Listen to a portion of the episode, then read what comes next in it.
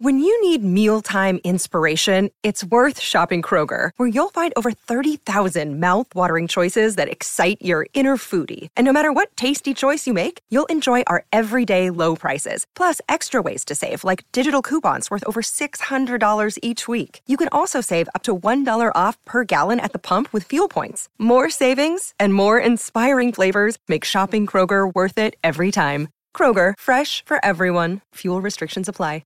Another day is here, and you're ready for it. What to wear? Check. Breakfast, lunch, and dinner? Check. Planning for what's next and how to save for it? That's where Bank of America can help. For your financial to-dos, Bank of America has experts ready to help get you closer to your goals. Get started at one of our local financial centers or twenty-four seven in our mobile banking app. Find a location near you at bankofamerica.com slash talk to us. What would you like the power to do?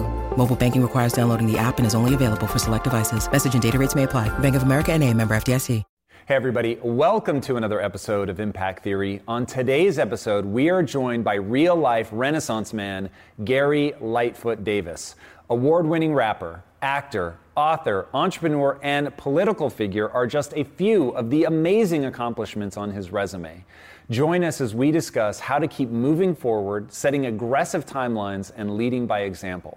Without further ado, my friends, the one and only Gary Lightfoot Davis. Wow. How you doing? Really good, man. Thank you for having me. Uh, it's a pleasure. Thanks for coming on. Absolutely. Absolutely. Glad to be here. Dude, it's awesome to have you. Hearing your story, obviously it's a very unconventional tale of success. Right. And it started from something pretty powerful. Walk me through what happened with um, the the financial collapse for your family, what that led to, and what your parents taught you through that hard times is pretty amazing. Yeah, I had grown up with a father that had shown me, a grandfather that had also shown me hard work, and that through hard work we can accomplish uh, providing for our family, if nothing else, that we can uh, show them that that um, maybe we didn't have these things when we grew up, but we can give back uh, if we just get a very clear-cut idea of what we can do, uh, however small that it might be, to make an impact. And so for my grandfather, it was, it was way tougher. Um, He had a way tougher um, start in school, uh, had run away from uh, a very well-known Indian boarding school in Oklahoma and hitchhiked back all the way with his little brother um, to uh, Claremore, Oklahoma, right outside of Claremore, Oklahoma. And um, he, his whole life, taught himself resiliency and showed us resiliency, that you can do things that... Um, Uh, will will sort of help motivate other people. And my father was the beneficiary of that. He saw that it was possible to be an entrepreneur. And then myself, I would see both of these guys. Uh, my grandfather at that point, very uh, well along in his years, getting up every morning and going to work at four in the morning. Wow. uh, in very hot Oklahoma weather in the summer, then coming home and working uh, all evening in the garden. And I couldn't get enough of that.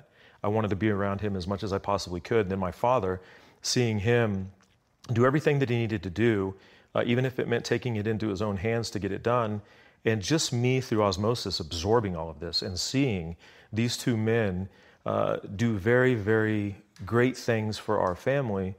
And then, uh, in a turn of events, um, we lost everything. And it was pretty devastating. Um, we went from having a, a decent sort of middle-class life to um, really sort of having to lose our home and end up living with my grandparents and the burden that that put on them. And then I had to uh, sort of forego school for a year to get out of that and go work.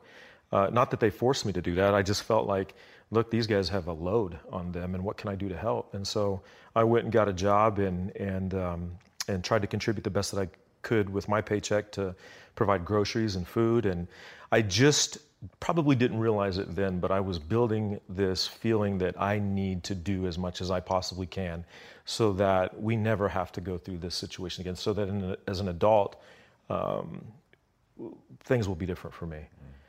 So I was fighting, and I was fighting to try to make sure that, that um, I kept moving forward. And I realized that if it was going to happen for me, I probably was going to have to make it happen, that there was going to be no way that Um, somebody's going to swoop in and just put it in my lap, and then it was just all going to be there for me. So when did you start thinking that? Because that's That's a pretty incredible like moment of awakening that shuts most people down. Right. But it definitely didn't shut you down. So at what age do you start actually thinking in that way? Around the time that things started to fall apart with my parents' marriage.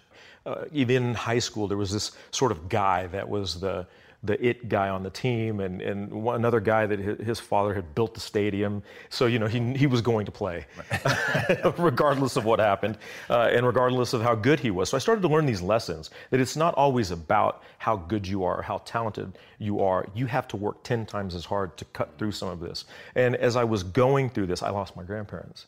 Uh, both of them within a very short period of time. So here I am, I think, sort of being forged, you know, in the flames uh, to realize that you really can depend on yourself.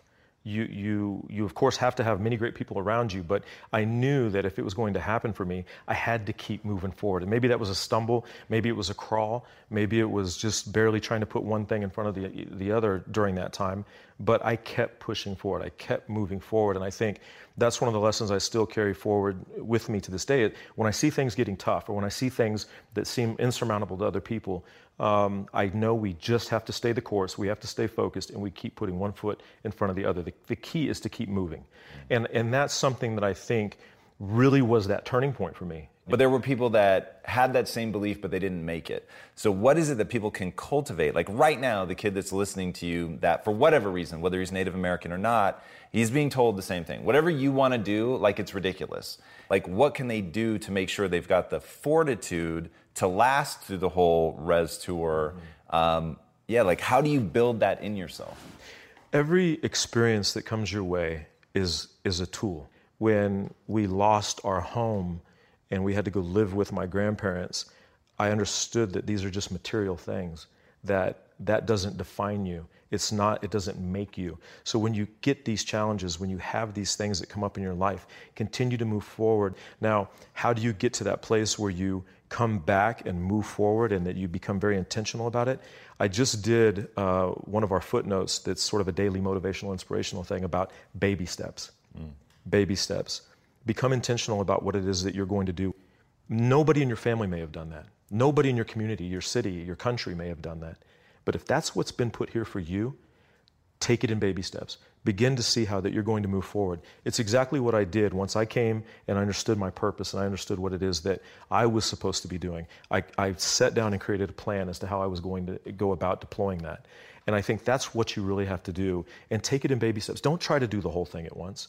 Sit it down, uh, look at it, break it down, rebuild it, put it back together, and then assign time frames to everything that you want to accomplish and break it down in phases and then focus everything you have on that phase. How do you do that, by the way? I, so I heard you say this in probably the, the footnote you're talking about where you said, okay, I start with where I'm trying to get, right? This is my goal. And then I work backwards to where I am today. Right. And I identify each of those baby steps that I have to take. How how do you do that process? This is a question I get asked a lot because I'm totally with you. That's exactly what I do. But even like I'm not sure how to explain that in between. Like how do you get good at identifying the real tangible steps? We only know what we know right now about what we want to do, right? I mean, it could be, it, there could be things out there that will be so much more awesome, but we just, we don't know what we don't know. Right. And to the best of our ability, what we can say is, here's where I am right now. I can put a waypoint right there. I can mark that. And I know that I want to do X. And this is that thing. So if I'm going to step back, now what I've got to do is go to work. I've got to study every single bit of that and understand every iteration. You know, if it's to make an album. So what are all the steps in making an album? From content creation to music production to mastering to editing to recording the record. You know, what are all the, the business aspects of things that go into that? Who do I need to sing on all these ten songs? How many are going to have a chorus that somebody sings? How many are, so I, I start to understand what I have to do and what I'm going to need other people to do. And then I start to think, okay, well, what's the money going to be? Mm. How much do I have Critical. to put from a money point of view into each phase? So each phase has a capital raise that I have to ascertain all of these other things about what am I going to do to have to put into this to make it become a reality. And so that's where I'm focused on. Once I hone in on all of these things, you know, yes, it's to be on tour with somebody, right? Mm. But first I have to have a record. I have to have an album. And do you model after somebody? Like if you're trying to do an album, do you find somebody that you can get a lot of information from and then copy that as a starting point, or how do you do that process? I think every successful person always looks at other successful people, as especially in their field or a field they're endeavoring to get into. Why uh, why fix it if it's not broke? You just have to find your piece of it that you bring to make it you. But if they're doing it and they're doing it incredibly well, sit back and look at it and, and find all the ways that, that you can take that great model, fix it where you feel like it needs to be fixed, make it you, and then can you add to it? Can you put something on top of it? And then you take that and and really, that's when you start to really do the work and, and sit down and study each piece of it. And then you assign the timeframes. I think the timeframes, the timelines are the critical piece to it, because that's where so many people go from just having a hobby or a a dream. And I'm and I'm sure many people understand that uh, dreams are tough, because without a time frame, a timeline, they may just stay dreams. Right. When you assign a time frame and a plan of action to it, it can become a goal, and then it can become attainable. And I think that's what you have to do, is and then brings it makes it very present then. Mm-hmm. You have your work cut out for you, you know what you need to do, and now it's just about doing it. So you do execute. You set like really aggressive timelines, or how do you decide your timeline? Very aggressive, very aggressive. I, I I guess it would be that old adage, shoot for the stars, and if you fail, then at least you're in the clouds, right? Right. I remember somebody telling me uh, when we were choreographing some of my first songs, just whatever you do, don't stop. Because more than ninety-nine percent assuredness, nobody's going to know it was a screw-up unless you stop. If you keep moving, everybody's going to think that's just, you know, own it. If if you were supposed to go right and you go left, then the minute that you realize, oh my God, I just went left, what am I going to do? Go to the crowd and start going, you know, right. dancing to the crowd or do. They're never going to know that, that it was a mess up. So yes, you have to improvise, you have to adapt, you have to overcome, you have to be like water. Uh, the great Bruce Lee uh, saying that, you know, you have to be uh, able to conform yourself to those situations so that you ever don't do yourself a disservice by not growing and not becoming better. You have to be able to be malleable. And I think that's the greatest thing about being shaped and having been to that place. You know, it may cause you to go through some growing pains, but there's there's that's that's awesome. And and at first when you go through that, you're just, oh my God, it hurts. I don't want to be here. I don't want, oh, it hurts. And complain, complain, complain. But if you start to look at it once you've got through it a couple times, you're like, oh, here we go. This is probably going to be pretty good. Oh, yeah. oh but this is going to be awesome. I know. It, ooh, wow, man, this really hurts. So if it's really hurting, I know it's really going to be good on the other side of it. And you just see yourself grow, and you grow, and you grow, and you grow. And I think that's how you get from, you know, rapping to a small group of people and then speaking to larger audiences and testifying to Congress. Mm. Wow. Yeah, it is pretty uh, unbelievable, like the chasm that you've crossed. In fact, walk us through a little bit of that. So who are some of the performers that you modeled yourself after, that you feel like you've learned a lot from, and what have you learned? So I, I would be remiss if I don't first go right to Michael Jackson. He's the man, and and he was a master. Uh, I, there will be an, never another Michael Jackson.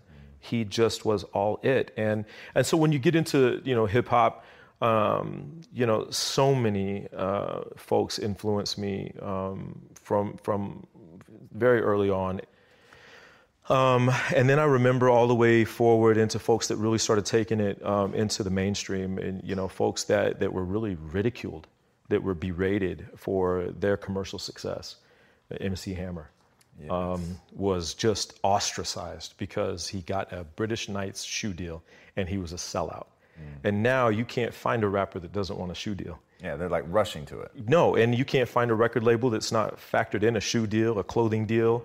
a movie deal, a commercial deal, a Sprite deal, you know, some something deal right. uh, to promote a product or a brand.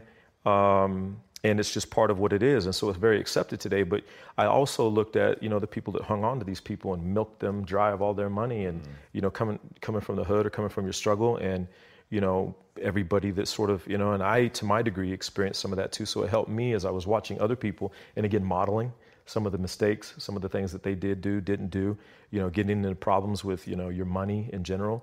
Um, and so long story short, just looking at sort of the the things that, that Public Enemy, Uh, was saying, um, things. From that, a political activist standpoint, because your lyrics are very political. Very much so. Um, in fact, now, people were calling you militant, if I'm not mistaken, early, when you first came out. Yeah. Early, they don't. They now they're just like, "Wow, that's so awesome!" And grandmas were like, "This is so awesome!" Like, man, I wish you would have said something when people were calling me militant and an activist and all this stuff. I didn't feel like it was militant, you know. And, and I and I say that, and my stuff was at least even with some of the concepts and things that um, Public Enemy was talking about, or um, you know, X-Clan, or some of these. You know, old school groups that, that you know, Professor X and, and all these guys in, in, in you know, the um, S one Ws and everybody that was down with Public Enemy. Um, so, you know, um, it was trying to really, with my music, give folks some pride, some understanding, to remove some of the oppression. Um, I think, you know, still to this day, we suffer from an intense amount of fear that I think is just genetically and, and through... years of oppression built into our community.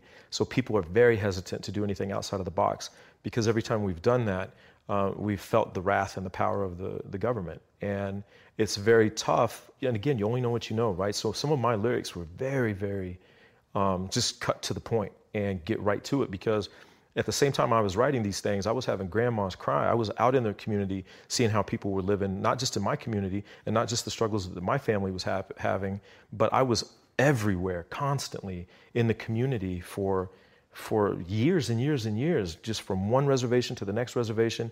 It would be nothing to be in three or four reservations within ten days. And we're doing this every year for years. And so you can't help but absorb the struggle of everyone. What does it mean to you? You've got a really powerful saying, "We are the people we've been waiting for." Right. What does that mean? What do you hope people do with that? There's um, a prophecy that our ancestors will return one day. And so you kind of take that at face value and you sort of think, okay, so what does that mean? They're like, we're going to see a bunch of spirits rolling up. And, you know, they're all, ba- oh, hey, I haven't seen you in forever. Um, I don't think it means that. I think that everything that has been done before us is a part of us. And so it's equally as important that we do everything that we possibly can with our life for everything that they did for us before we were even born. And I think that makes it even more powerful when you think of, we can't depend on other people. That that's sort of been my through line, is I've never understood how you can be independently codependent. You you either can be independent and stand on your own two feet and know who you are and what you're here for, and in the tough times, Uh, when when everything is pulling you to do something, you know, that maybe just go with the flow, that's the moment you have to be the flow. Mm. And it may run in the opposite direction of the current that's asking you to, to jump in. Um, you talked about that with your dad. You said, one thing that I learned from my dad was never be afraid to stand alone. Or maybe even be the lone wolf. I don't. I might be painting that on it, but that was the image that I had. You could assign both of those things to him. Yeah. Um, what, is, what does that mean? Like, how can how have you manifest that in your own life? You seem the absolute embodiment of that, right? So being the first Native American rapper, when everybody not only is just going to sort of obviously tell you that it can't be done, because that's where people always start, but this is also at a time where you would be the the only person who isn't African American being taken seriously, uh, with minor exceptions. So, like, how have you in your life been not afraid to stand alone? How has it served you? Like, looking at you self-published your book, you created your own record label to sign yourself. Like, how has it worked for you? What are lessons that you hope people will take from that? It can be a very lonely journey. Um, so you absolutely have to know where you get your strength. I remember walking on the set of Indian in a Cupboard, had never had an acting class in my life. Um, and it started to dawn on me, and it becomes pretty big. We're like, I'm the Indian in the Indian in the Cupboard, and this is already a classic book. This is a huge production. Frank Oz, Industrial Light and Magic, Paramount Pictures, Sony Studios, and I'm like, does anybody know? I don't know what the hell I'm doing, man. Um, and I went in the soundstage, and I was first day of filming, and I found this quiet place over off of the set. And I just went down on one knee and I just asked the creator to give me everything that I needed to do what's in front of me. Not everybody's work ethic is the same. Mm. So if you don't feel like you're up to that place right now to run a marathon, how do you start training for a marathon? By running, by running more and running more. Baby steps. Take it as you can take it to grow and to work those muscles, develop those muscles. And if you're willing to go through the pains and the ebbs and the flows and, and the new shoes and the blisters and the whatever you got to go through to get to that goal, you will run that marathon. It, you know, you speak about the people on the tour that couldn't make it through. Uh, here, we're very focused, you know, of all the people that we left uh, to go on that uh, journey with, uh, only my wife, my son, myself, our documentary uh, film director, and one person made it from beginning to end. Mm. Um, there was literally a time where um, there was somebody complaining on the tour, and uh, I'll never forget this in my whole life. Um, we were almost, you know, through, I think probably midway, and um, this really big guy, and he, he was hungry, right? And we hadn't had a chance to really eat well that day, but we were on our way to it.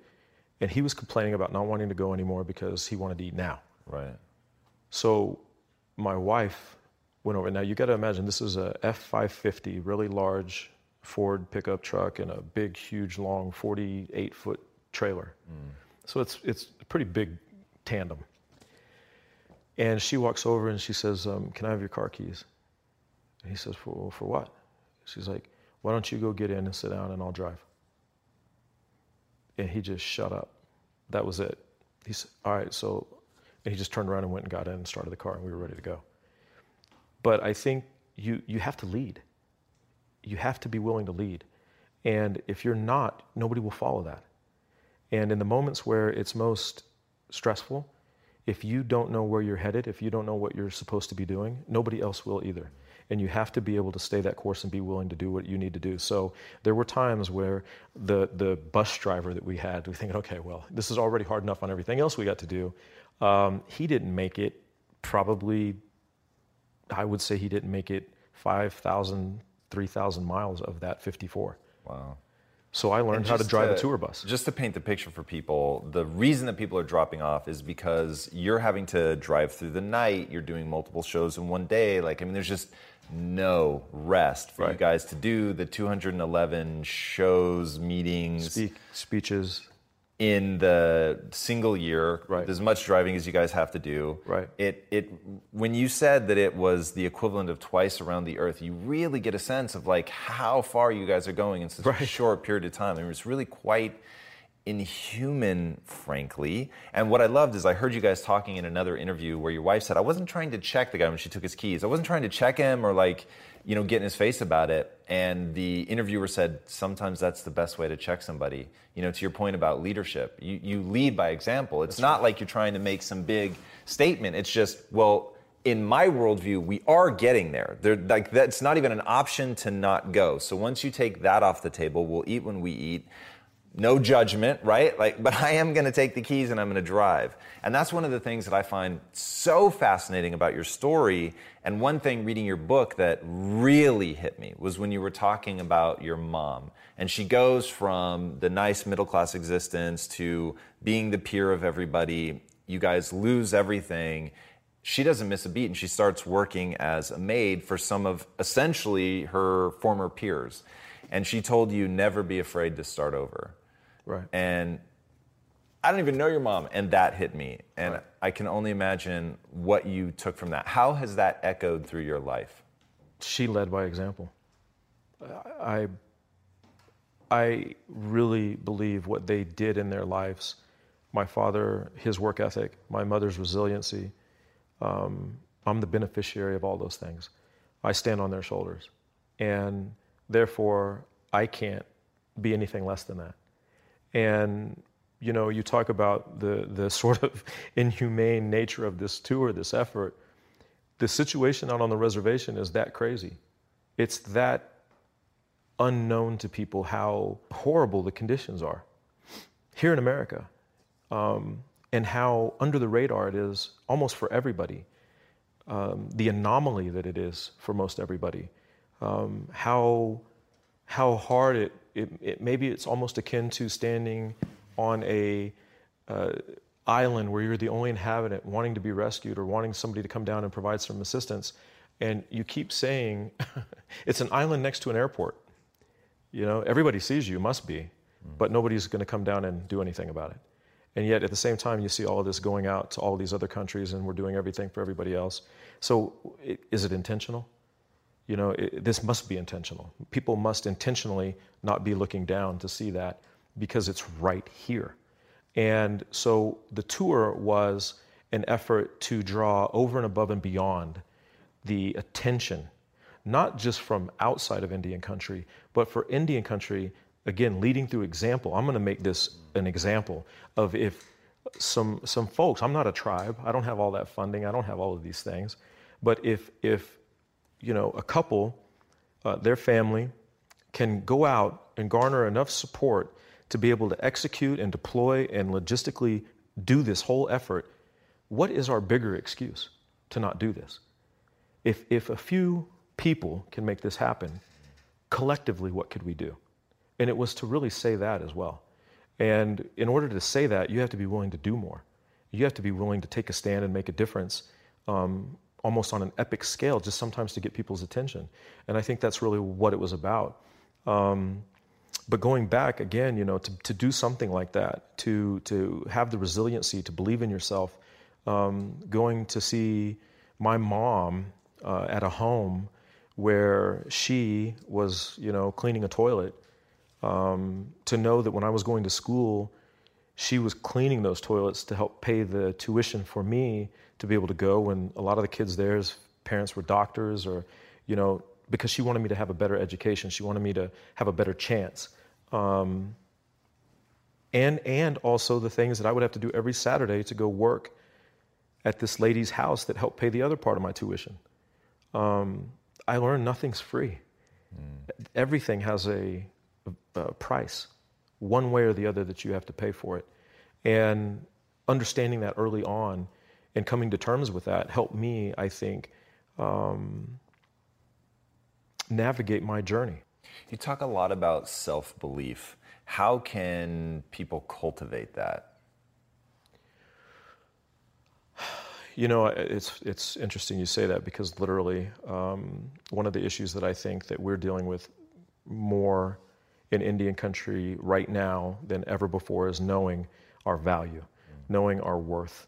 Um, if you don't love you, you can't love anybody else. If you don't appreciate you, it's impossible to appreciate anybody. If you don't respect yourself, it's impossible to respect somebody else.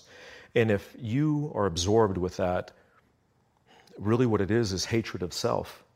And and however you got there, through trauma or oppression or, you know, sort of genetic, uh, historical trauma, um, it becomes a situation that can be so devastating, um, not just in the lives of individuals, but in communities. And we have that trauma, uh, absolutely. Um, One of the biggest challenges right now for us to really stand up and come together as a community, I believe, is the the need for our people to realize their purpose and their value, and and to come to terms with who we are, and, and the beauty of our culture, and, and the beauty of the life that we have. And that self-worth manifests and grows, and I think it's very contagious. And that's one of the things that sometimes people say, well, these are just words, or these are, are just things that you're saying, and don't put a very high price on motivation or inspiration. But if you don't have hope, if you don't believe that there's possibility for you, um, well, then you do start to understand why we have the highest rates of suicide, why we have the, the highest college, uh, uh, the, the highest high school dropout rates, the lowest college attendance. Mm. Um, you know, I think right now we have less than, than one thousand tribally enrolled attorneys right now in two thousand seventeen in the United States. Um, I think we have less than two hundred fifty certified public account, accountants that are enrolled tribal members. I, I mean, you look at the doctors, look at, you, you, the whole scope begins to be almost unattainable. I know you and your wife have started talking about actually getting into filmmaking, being on the other side to tell yes. stories. What so when I put that in conjunction with helping um, anybody, but Native Americans specifically, see a sense of self-worth, get a picture of what's possible, um, one, why do you think that filmmaking will be effective, which is something my entire life is built around, right. um, and then two, what are the kinds of stories? I know some of it is, we just want them to see people playing normal roles. A dad, regardless of the fact that he's absolutely Native American, right? But what's that other thing? Like, you talk a lot about the warrior spirit. Like, is there something, are there stories that you want to tell people that impart a certain, like, life code that you want people to internalize?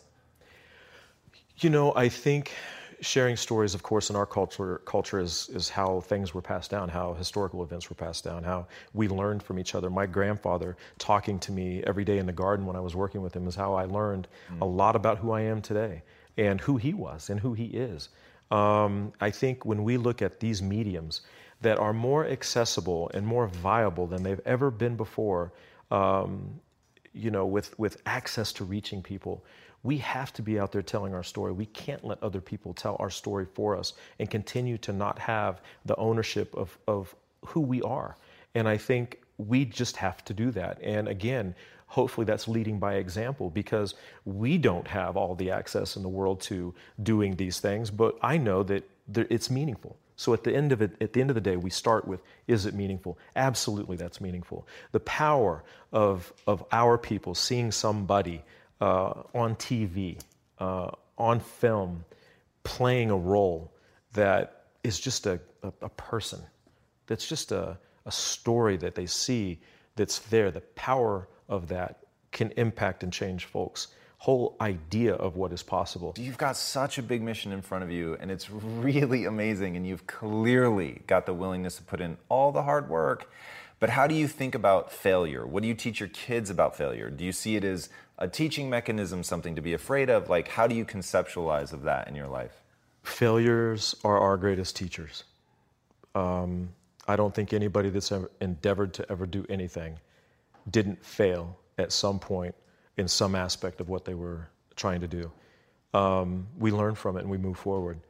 Um, how do you keep it? So your your dad used to say that one of the things he had gotten good at and he wanted you to get good at was not letting the um, the energy of a negative situation or confrontation to carry you away. So how do people in that moment of failure, which is usually really embarrassing, and like when you're failing, like all the talk in the world, if you're caught up in the energy, it, it it's just, it sucks so much. People just want to turn and run in the opposite direction. So how did you learn not to get caught up in that energy?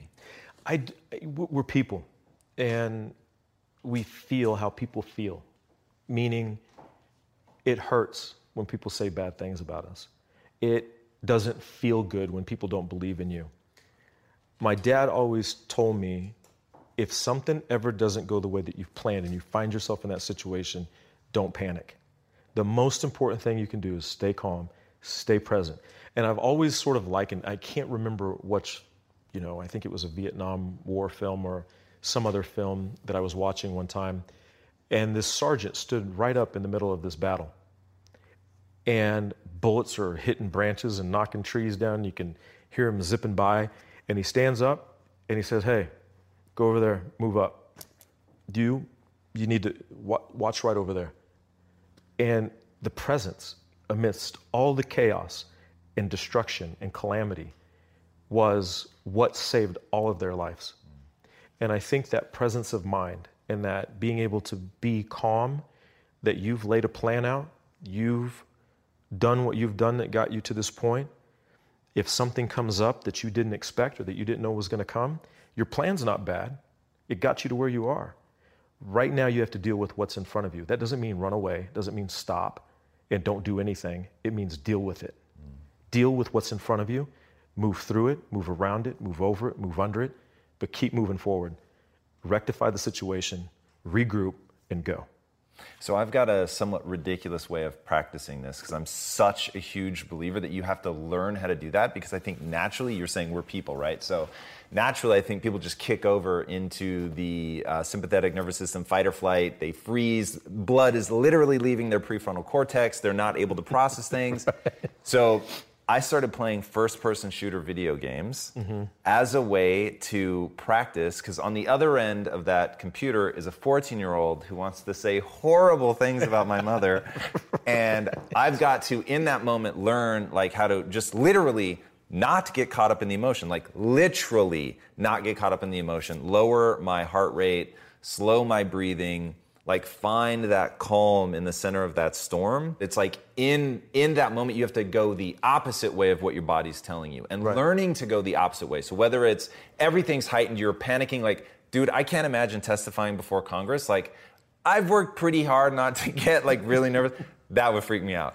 So go, your body wants to amp up, right? right? And you've got to find a way to bring it back down. Right. So I'm looking at your son over there, and I'm thinking, what are you telling him to do to practice that? Is it, hey, life is going to present that, and in that moment, don't think of it as a performance? Or are there things that he that you try to put situations you try to put him in where he can practice going the opposite way of what his body wants? Like, how does he prepare now for what will happen tomorrow?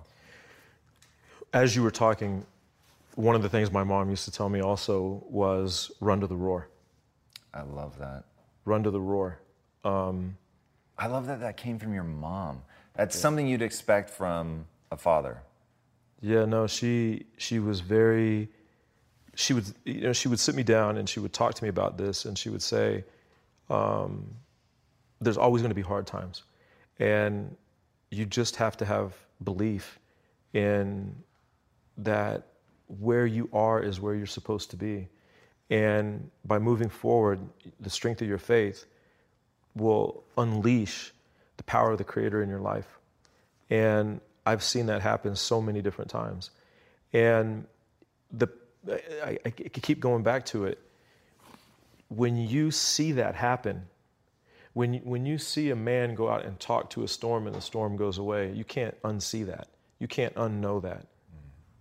What's something about entrepreneurship that you want to teach people? Because, ah, man, it's so clear hearing the way that you talk that there's so much like entrepreneurial thinking woven through the way that you see the world and the way that you approach things. Absolutely. What, what do you think people would benefit from learning or understanding about being a real entrepreneur?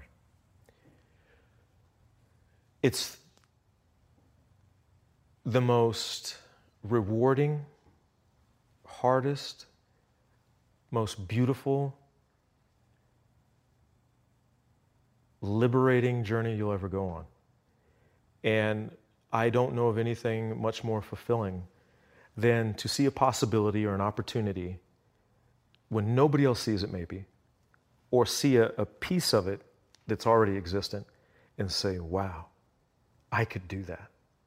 And then take that and breathe life into it through your hard work, your efforts, your passion, and see it not only help you, but help other people. There is nothing. There's nothing I can think of that's more rewarding than that. Every time somebody says to me, when you came here on tour, you you help, or I was, I was thinking about killing myself, and when I heard what you said, it changed my life. Every bit of being day one, doing anything I was doing that led me ultimately to impact that person's life, everything has been worth it. The fact that there's kids in Germany that listen to my music and learn about Indian people, everything has been worth it. So I guess that's the most beautiful thing, is that when you have the ability to do something that maybe other people haven't ever identified as a tangible, and you, you can help people see that and then glean from it what it means to them, That's just that's just the ultimate end result for me. And what um, are a few tools that you think will universally prepare people to actually be an entrepreneur? To not just talk about it, not just have the dream like you're saying. Like what are what are some tools that people need to cultivate? Planning, um, planning. I, I think absolutely you, your confidence. You know, whatever you got to do to really continue to build your confidence and continue to craft uh, the value that you bring to the table. Where do you think confidence comes from?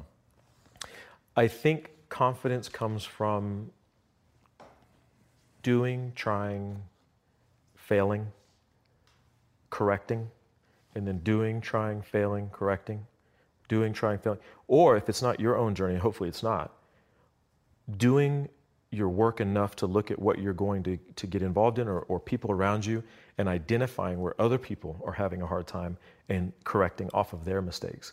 Um, I mean, you don't wish anybody bad and you don't want to see anybody fail, but if you can look at that situation and say, wow, I know that when I do X, I need to kind of be prepared to move right and take two steps forward. Let me file that one.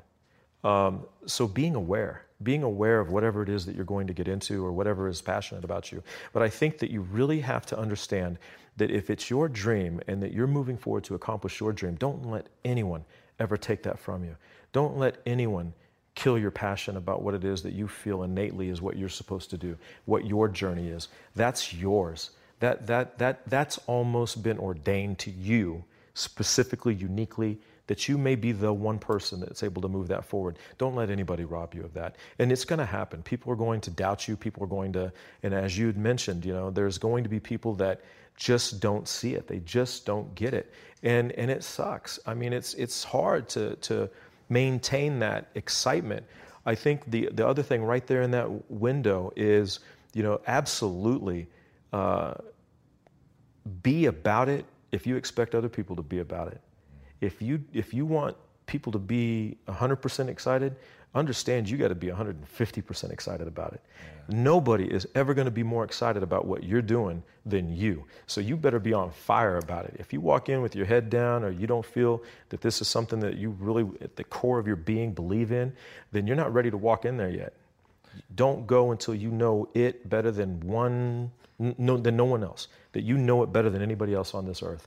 Um, that's vital. You have to know what you're doing. You have to know every bit of it to the best of your ability so that you can talk about it. Because the minute they see you flinch, the minute that they see you not know, or you start to make it up as you go, I think that's where people start to lose, lose confidence in who you are, what you're about, what you're talking about. You have to be able to to walk in, and and and, and I think that all comes with knowing uh, your service, your product, what it is that you're doing, uh, your story better than anybody else could ever tell it, and being on fire about it. And you don't have to, if, if it's really your passion, it's really that, it's just gonna come out of you. Mm. Um, but a lot of people maybe have to work on that skill more than other people, right? Um, and I think that, you know, get in the mirror, uh, get your wife, uh, get your uncle, get anybody that'll let you listen, uh, that'll let you talk to them and listen, and and maybe help tell you, hey, look, I, I didn't really believe that too much. You know, maybe, well, where did where did you stop believing me? What did I not communicate enough? And just go through the iterations, do the work, practice um, whatever it is that you've got that, that you want to communicate to folks. And I think that's that's uh, communication. I, I, you know, I think back about my, what my dad said, and I said it earlier: be able to speak, be able to, to to know what you're trying to say. And if you can communicate to people, if you can speak and talk um, about your idea, you know, that's the key to it all. You've got to be able to express, and and I think there's so many things people will find as they begin that journey that they didn't even know they had. But you got to take one step, and I think that's where people fail, is they don't start. Wow, yes, that that I will agree with you on. What what would you say? I love when people have kids because it really like clarifies what their beliefs are. What would you say if your son came to you and said, "I just don't know how to start"? Um. If my son came to me and said, I don't know how to start, I would say to him, do you really believe in what it is that you're trying to start to do? Yes. If if you got to start there, do you believe in it? Does do you know why you're doing it? Does it have purpose and meaningfulness to you? Because if he's saying he can't attach to it, or he can't find the the place to to, to move forward, to me, he hasn't found the thing yet. Um I would encourage him to keep looking and um, and searching for it. Before I ask my last question, where can these guys find you online? They can find us online at Lightfoot, L I T E F O O T dot com. And, uh, of course, all the social media, Facebook, Instagram. Um, my wife would kill me if I don't say Snapchat. Um, I, I do my best on Snapchat. Um, but, yeah, um, we... Uh, Twitter, everything. So, yeah. All right. YouTube, I, I'd be remiss if I didn't say yes, YouTube, true. Right? YouTube dot com slash Lightfoot. I have rocked many of your YouTube videos. Yes, sir. So what's the impact that you want to have on the world? The impact that I would want to have on the world would be for people to understand that their life is not a mistake. that their life isn't just because, that they've been put here for a reason, that we're all here for a purpose. None of us were put here to do nothing. And I would never want to see anybody come here for the window of time that we're here, which ultimately is very short no matter how long we live, mm. and not find that. Because really, for me, life is contained within that. Living is contained within that. Um, and through that, I would want them to understand that we're here to live, not survive. I think too many people survive every single day, and not enough of us live. And I wouldn't want anybody to come here and do an eighty-year bid and just survive. We should all spend every second that we possibly can living. I love it. Thank you so much for being on the show. That was amazing. Thank you. Thank you. Guys, you want to talk about somebody that has definitely lived their life, and however much time this man ends up getting, every bit of it has been used wisely. This is a story, an incredible story of hard work, perseverance. He once said, if you're going to ask somebody to do ten push-ups, you better do fifty. And that, I think, really sums up what he's learned, the incredible way that he's drawn from his family, the lessons that he's learned from hardship, seeing his mother in failure, only thinking about moving forward and reinventing herself. And whether people were judging her or judging him, her encouragement was always to never let anybody else define you and what you're capable of. And a story that we didn't even get to, when he goes back, he used to be a busboy. He meets another kid who's busboying and sees him being mistreated by other people. He goes up to him, gives him a one hundred dollars tip, and tells the kid, don't ever let anybody else define you and give you your worth. That's something you have to define for yourself. And that is something that goes through everything that he puts out, all the content that he creates, whether it's the raps, which go listen to, they're amazing, especially if you grew up when I grew up. It is amazing to hear the lyrical prowess, to hear the things that he's talking about, to hear somebody that was political long before many people, if anybody, was being political. It's really, really fascinating. Hard work gets you an outcome. This man's life is absolutely proof of that. And just to see how far he's gone, from rapping about the reservation all the way to lobbying on Capitol Hill. It is an absolutely breathtaking journey that I think you guys will learn a lot. So if you haven't already, be sure to subscribe. And until next time, my friends, be legendary. Take care. My friend, thank you so much. Thank you. Fantastic. Thank you.